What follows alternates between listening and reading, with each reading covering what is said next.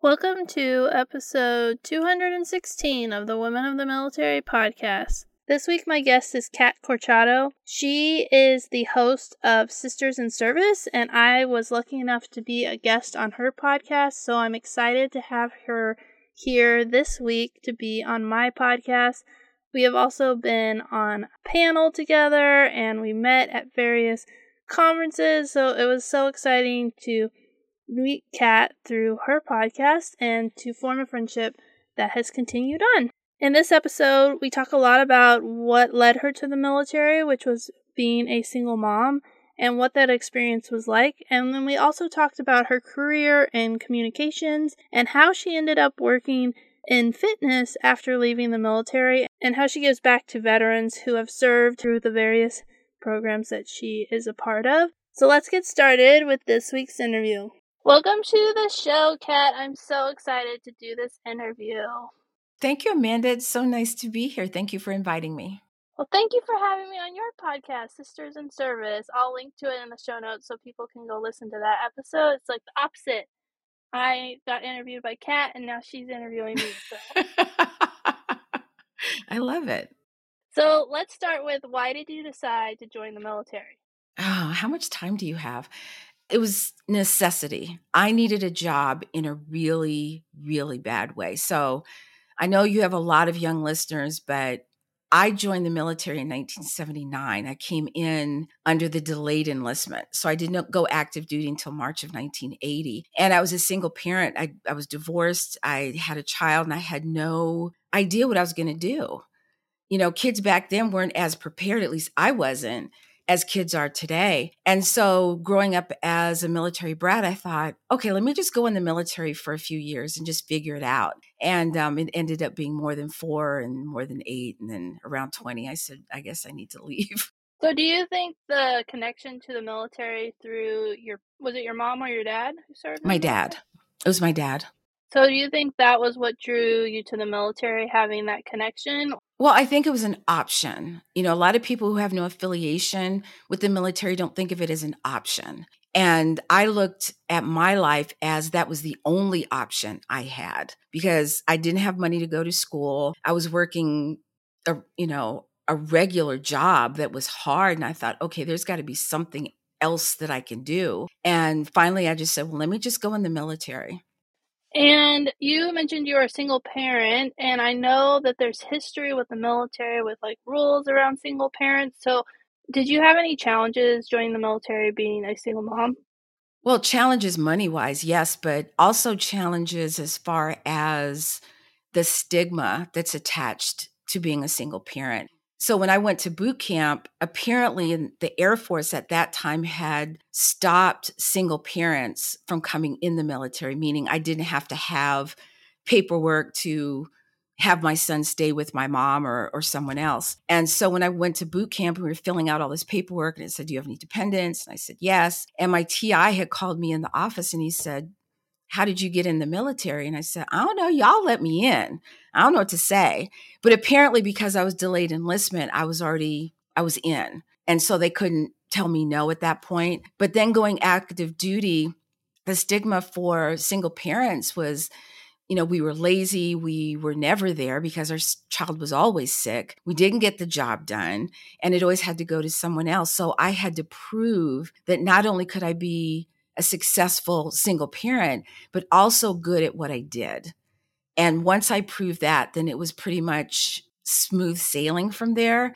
But challenging was the money. That was always challenging. And I lived on base. And it was, I mean, I remember paying bills and having $10 left in my account. And I said, let me leave that little $10 in there, you know? So it was, it was difficult. I had to, you know, have a part-time job but part-time enough where it didn't it wasn't 3 4 hours because I had to be home for my son. Yeah, you covered like so many different issues like the stigma around single parents and a lot of that could have been related to the culture like you said they were like how did you get into the military You're like i don't know but i'm here because there was like if you were a single parent there were all these rules and regulations and sometimes they wouldn't allow people in and then that just probably made the whole situation of having single parents in the military even a bigger issue because there were so few because they wouldn't allow as many to go in. And so that's really interesting. And then the financial, we were talking about the struggle of finances in the military before we started recording. And that, I mean, that it's just really hard to survive on a young enlisted salary, which not really meant for two people. And you're trying to survive off of that and how hard that was. So you said that you had to prove yourself. How long did it take to prove yourself? And why did you keep going in the military? Well, I found that the military was a stable environment at that time for my son. You know, I could leave him home by himself when he was old enough, of course. But, you know, back then, everyone watched everyone else's kids. You know, hey, I'm going to the commissary. Can you watch my son? They're like, yeah, sure. You know, they're all playing in the yard. And it was okay. I mean, it was it was just something you did. It felt safe. You know, you're on a base. Who's going to mess with you on a base, right? But I felt as though and this was in my own mind that if I could prove that I could get the job done, meaning that if I had a deadline of Monday to get something in, I would have it done the previous Thursday or Friday, It'd be in their box, done. So when they said, "Hey, where's this?" I said, "You know, it's it's been in your box since last week." So I kept doing that to where they just said, oh, she'll get it done. Don't worry about it. So I don't know whether it was so much that they made me prove it as much as I felt like I had to prove that I could do it. Yeah, that's a really, I think, universal thing that women in the military struggle with because sometimes we feel like we have to prove that we're supposed to be there because we have to work harder or turn things in earlier just to prove it. And so that's really interesting that it could have just been a personal thing. I'm sure there were challenges and people who doubted that you could be there and that sort of thing, but also like the extra pressure you put on yourself and the fact that you were like, oh, it's due on Monday. I'm going to turn it in three days early so that people won't be questioning me and going above and beyond. Oh, absolutely. And especially, you know, I'm such a stickler for time. I'm always, I'm either on time or I'm early even now and i was always the first one in the in the office not because that's what i was supposed to do but because i felt like when people come in and see me there they know that i've been working yeah so sort of said you decided to stay because you had like a stable environment but why did you keep reenlisting and go all the way to 20 years because every time i thought about getting out and there were times and, and I'm sure people can relate to this. When if someone said, "Look, I'll give you twenty five dollars to get out," I would have been, I would have said, "Okay, I'm done." But every time I said, "Okay, I'm going to make this decision," I would get orders to go somewhere, and it, you know, my son was in school still, and I thought, "Okay, I'll go to this next assignment." And then it, it was always something. And I didn't feel like I could upset the apple cart as far as my son was concerned you know, it was okay for me to be uncomfortable, but I didn't want him to be any more uncomfortable than he was. And so if I could keep stability in his life, which is what the Air Force meant to him at that point, then I was okay enlisting as long as they wanted me. And I pretty much at one point had said, you know, when he goes to college, that's when I'm going to get out. And I didn't quite do the math correctly. And so when he finally went to college, I had five years left. And I thought, huh. And the Air Force was actually offering a five year or a 25 year retirement at that point. And my dad had 22 years in the military. I remember calling him and I said, Dad, the Air Force has a 25 early, re-. and I said, re, and he goes, no. And I said, tire, and he goes, no. And I said, mint, and he said, no. And I go, early retirement. And he goes, no. He said, stay in and get your full, full retirement. That's not what I wanted to hear, but he'd already done it. So I said, okay, fine. And I did. And I'm glad I did. So you were considering taking early retirement, but then you talked to your dad. And- yeah. You know, he'd already been there, done that. And I said, okay, I'll stay. So I'm glad I did. So let's talk a little bit about your career and what your job was and what that experience of the military was like. So, what career field did you do? I was in communications my whole career. I started off, okay, y'all, I'm going to tell my age. My first duty station, I was on the switchboard and I was supposed to be in the message center, but I waited almost six months to a year to get my my TS clearance, my top secret clearance. And that's shift work. And I was like, this is not going to work for me. So I did it as long as I could. And then I transferred, I did a lateral uh, training into uh, communications program management. And that's where I programmed for all of the communications on the base. They would bring the requirement into me. I'd make sure the requirement was filled and everyone was happy. And it was great. It was wasn't until I was out that I realized that a lot of times I was the only female in the office but it was okay. It, it didn't feel weird. Like my supervisors were super cool. The people I worked with were super cool. And I didn't think there was anything weird about it.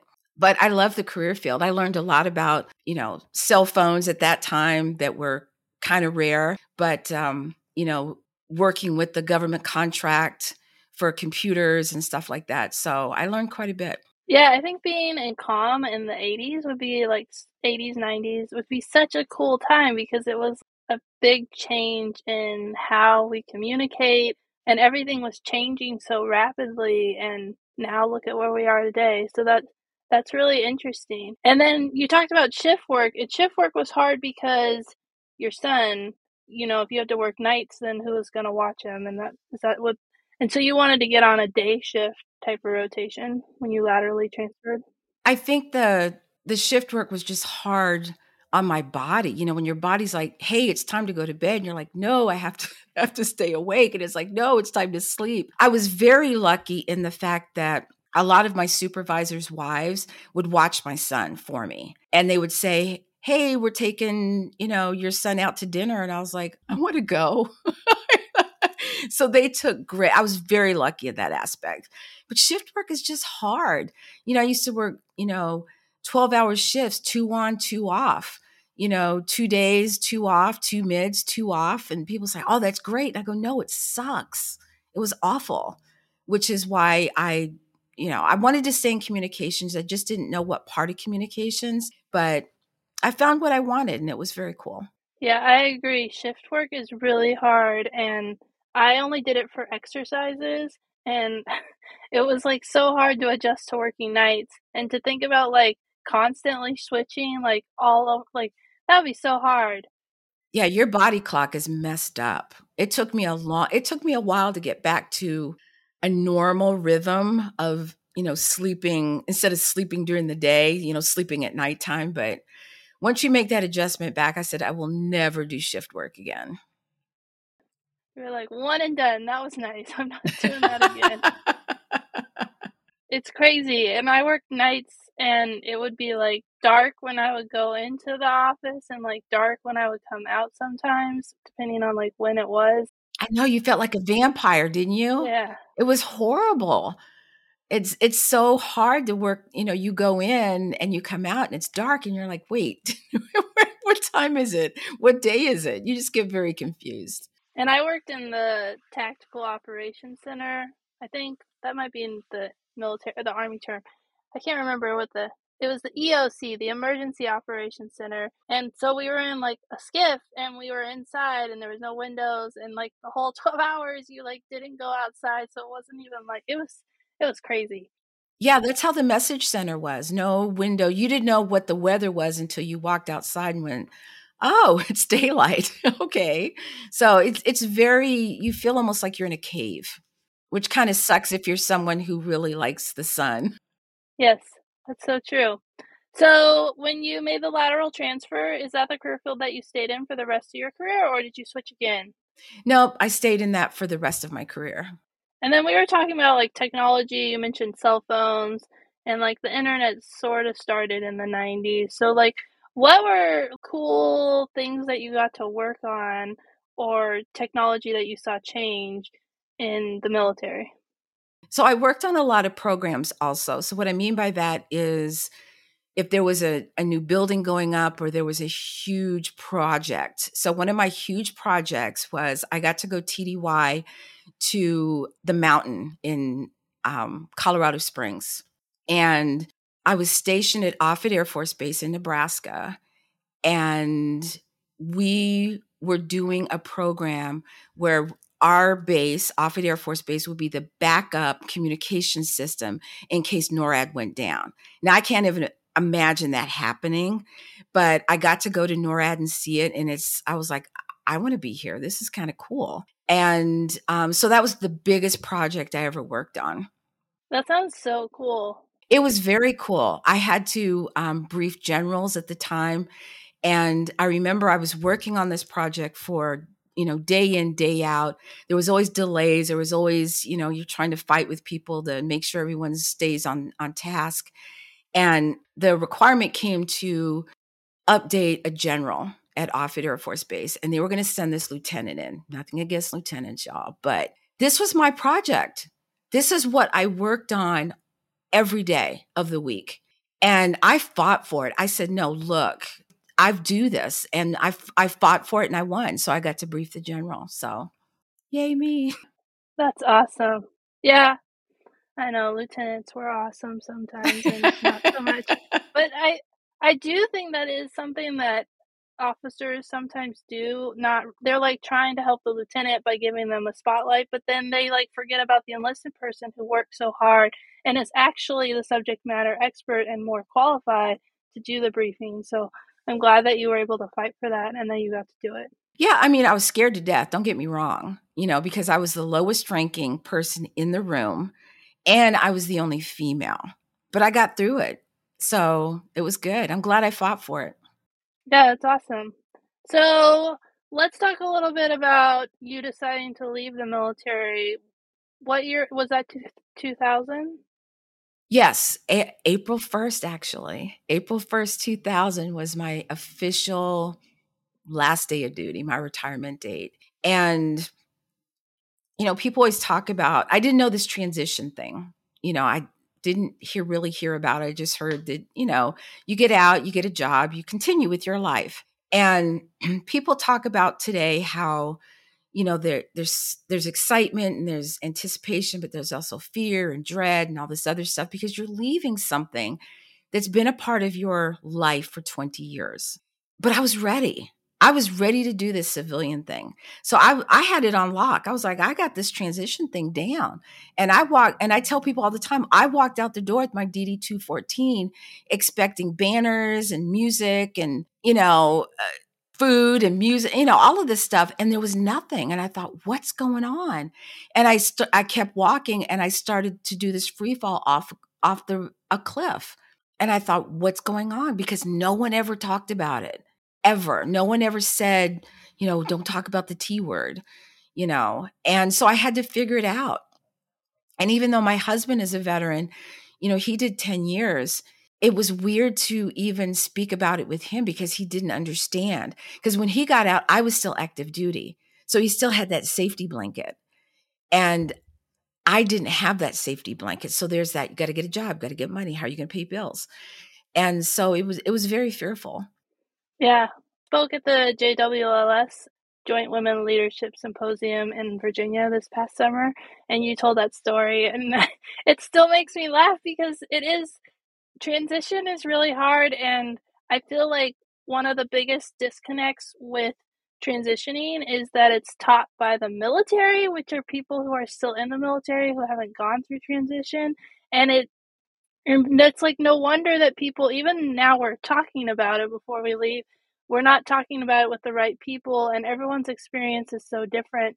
There needs to be more input. I was just talking to someone about the recruitment issue with the military, and there's all these think tanks and trying to figure it out, but they seem to be focused on talking to people who are still in or who served you know, and made general, and they're not talking about the people who only served four years and got out. I'm like, that's the people who left. They can tell you why they left, what is wrong with the military. The people who stayed in, they don't know. And they're the same people who are also leading the transition programs. And they don't know because they haven't left. And the way that generals leave the military is very different than everyone else. And so there's a lot of challenges you know, even when I got out and I thought, okay, surely, you know, fast forward to 2017 and people are still talking about how hard transition is and I'm thinking, wait, didn't they did they not fix this? And you would think that that they would want to fix it. You know what I mean? I don't think they want to. I think they're like, okay, cuz they're they're finished with you now and You're no longer their concern. But I always thought that there should be a panel of men and women, you know, some who are entrepreneurs, some who have a traditional job, talking about the transition process, about what it was like for them, so that you can get real live information, feedback from people who've been there, done that. But, you know, who am I? I'm just, you know.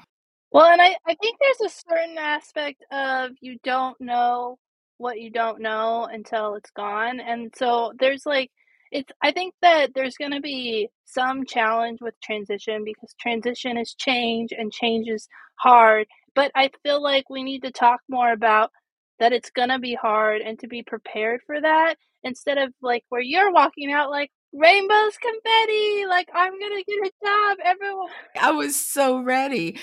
But you know i i just think that what needs to be you know talked about is the different pitfalls. I think what i didn't do was stay connected somehow to not just the military but veterans. And when I finally did get connected with veterans, they were all men. they Were, all these luncheons and breakfasts and all the stuff I would go to were male dominated. And I thought, okay, we're the women. Surely there are more than this. And I think women need to understand that if they get connected somehow, some way, and, and of course, today there's all kinds of organizations that women can connect to. But when I got out in 2000, I'm not saying they weren't there. I'm saying I didn't know about them because no one told me about them. So I think if you get connected to women who you can talk to after you've been out, so you keep that connection. You know, isolation is really hard. It's it's it's a tough battle when you have no one to speak with about what you're going through. So that's my two cents. Okay, two and a half cents. That's so true. I did not want to be part of the veteran community because I don't know what it was. I guess I just had this like stereotype of old guys who didn't, you know, that I would have to prove myself of being a veteran and I didn't want to do that anymore. And so I stayed away from the veteran community for a long time. And I got reconnected with the veteran community, I think mainly from LinkedIn, but then I learned about women veteran organizations and then I got connected with, you know, amazing veteran organizations that are males and females and it was just like a welcome hug and I was like, "Oh, this is where I'm supposed to be." And I I agree. People who are leaving the military need to get connected with veteran organizations and build those connections so that they can not feel so alone because that isolation is really hard. Absolutely. I totally agree with that. So you walked off the base expecting, you know, everyone to be so excited and ready to hire you, and then it was more challenging. But eventually you found a job, and then someday in the future you started your business. So let's talk about like after you left your first job and then how you ended up doing what you're doing today. So my first job was wasn't traditional. You know, I've been in the fitness industry for 37 years I always had one foot in the civilian community and one foot in the military community.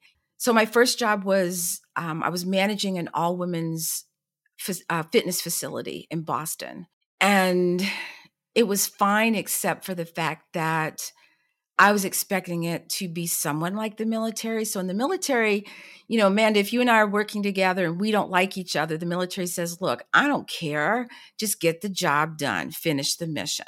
And I was like, okay, cool. I can do that. But what I found out in the civilian world is that, again, Amanda, you and I are working together and you're my boss, and I can be the best at what I do. And if you don't like me, or you want to put your friend in my position, you can get rid of me at any point in time. And that's what happened pretty much. And finally I just I, I couldn't take it anymore. And I had a friend of mine who had switched jobs to a brand new gym that was opening. It wasn't a gym, it was a fitness facility. And I called her and I said, Hey, are you guys still hiring? And she goes, You want to work for me? And I said, I don't care. Sure. It was a personal trainer position. And that's when I really started saying, you know, this is my jam. This is where I want to be. You know, being in charge isn't all it's cracked up to be. You know, having a boss, like I can answer to myself. And if I screw up, you know, and I only have to answer to me, I can handle that. But, you know, for someone to tell you how awful you are when you know you've given it 100%, I couldn't deal with that anymore. I said, you know what? I had 20 years of that. I'm not doing this again. And then, you know, I that's when I got my Pilates certification because I wanted to stand out, not only, you know, because back then, you know, personal trainers were a dime a dozen. And I thought, what can I do to stand out? And Pilates was that one thing that would make me different. And so we were there until 2008, which is where I, we moved to North Carolina. And I started working as a, I wasn't a W 2 anymore. I was a 1099 girl. So even though I didn't have my own business per se, I wasn't W 2 either. You know, I was a, I forget what you call them, but, um, you know, going for, to different studios. And so it's just recently within the past couple years that, you know, I started my podcast, you know, out of this search for why women were having such a hard time still transitioning. Because, you know, like I said, I transitioned in 2000 and 2017. We're still talking about transition. I thought, okay, what's going on here? And for women to speak about those things and give them that safe platform where they could talk about whatever it is they feel like they need to, but also celebrate those women like you, Amanda, who are being bosses in their business and getting it done. Because I think that needs to be celebrated. Yeah, I I've been podcasting for 4 years and I keep going back and forth like have I done it long enough?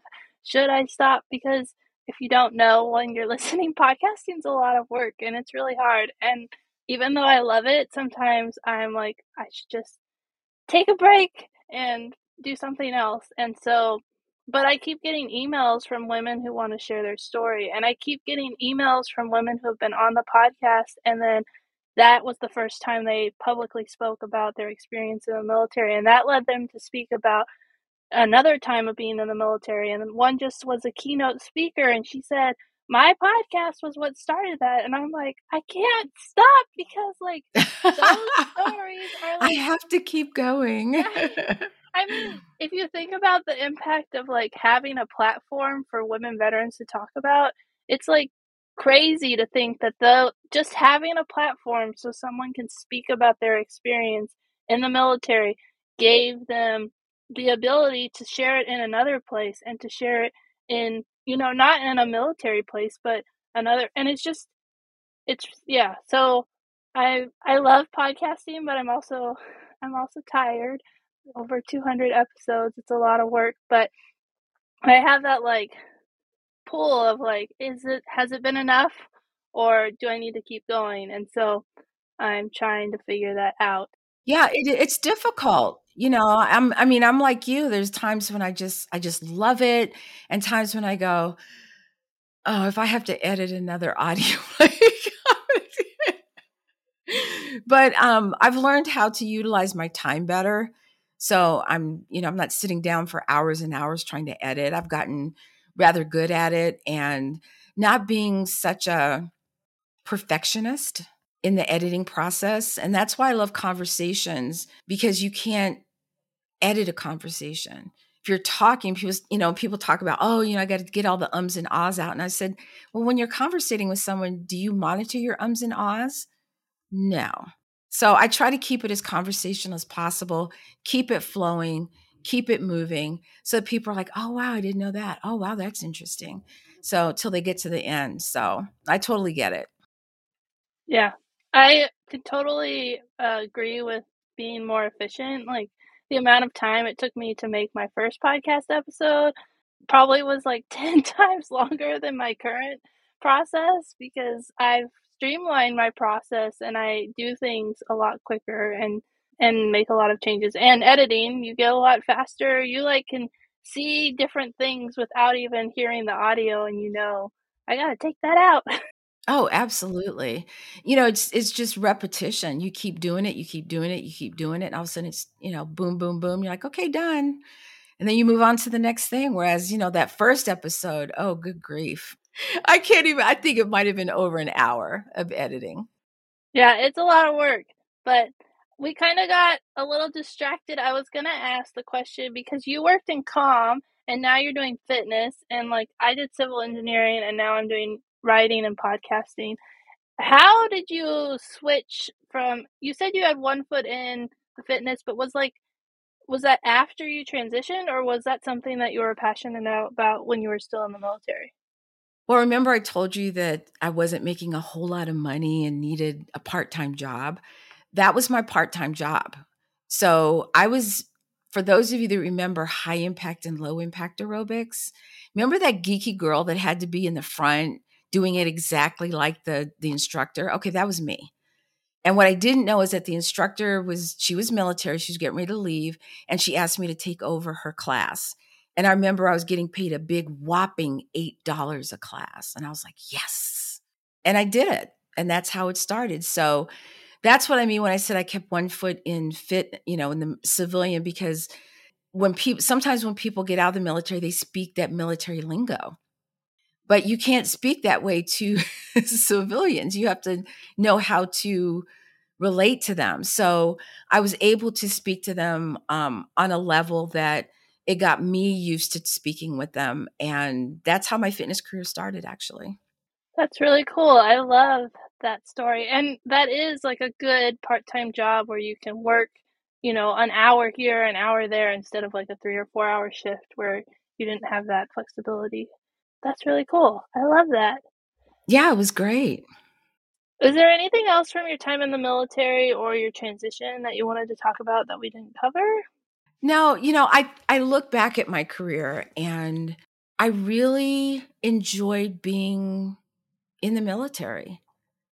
You know, I had for the most part, there were some one-offs, but I had great supervisors. I had somewhat pretty good assignments but um, I I just it was just a great environment for my son. That's all I'm going to say. I was glad that I did it, and I was glad that I stayed in to to have that stability for him, and that's mainly why I did it. That's awesome. So, building on that, what advice would you give to a young woman who's considering joining the military? I would tell her to know her options to ask a lot of questions. And if you don't know what questions to ask, to read your book, Amanda. Speak with someone who's been in the military. Ask them about their service. What did they do? Know what you want when you go in. Know what job you want to do and don't deviate from that. Because they'll try to talk you into something. They'll go general. That's what I did. Communications general. That was me. And they'll just stick you wherever they need you. But if be specific about what you want to do, stay on course, always have someone that's got your six.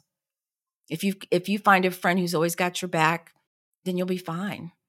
I love that advice and I I do have a book called A Girl's Guide to Military Service that does answer your questions about military life. And I also have started a Women of the Military mentorship program to help connect young women with women who have served. So if you're like, I want to talk to someone, but I don't know anyone that can help you in that way. And thank you so much for your time and for sharing your experience on the podcast. Well, thank you, Amanda. It's always great spending some time with you. Thanks so much for listening to this week's interview. I'm really thankful that you took the time to listen to this episode, and I wanted to tell you about two resources that may help you in your journey of military service. And so the first is my new book, A Girl's Guide to Military Service, which is available at the link in the show notes on Amazon and Barnes and Noble. You can go check it out. It's A Girl's Guide to Military Service. It's meant to help you answer all your questions about military life and give you a firm foundation for the start of your career. And if you're looking for mentorship or want to be a mentor, please check out the Women of the Military Mentorship Program, which is also linked to in the show notes. You can sign up to be a mentee or a mentor. Thanks so much for listening and have a great week.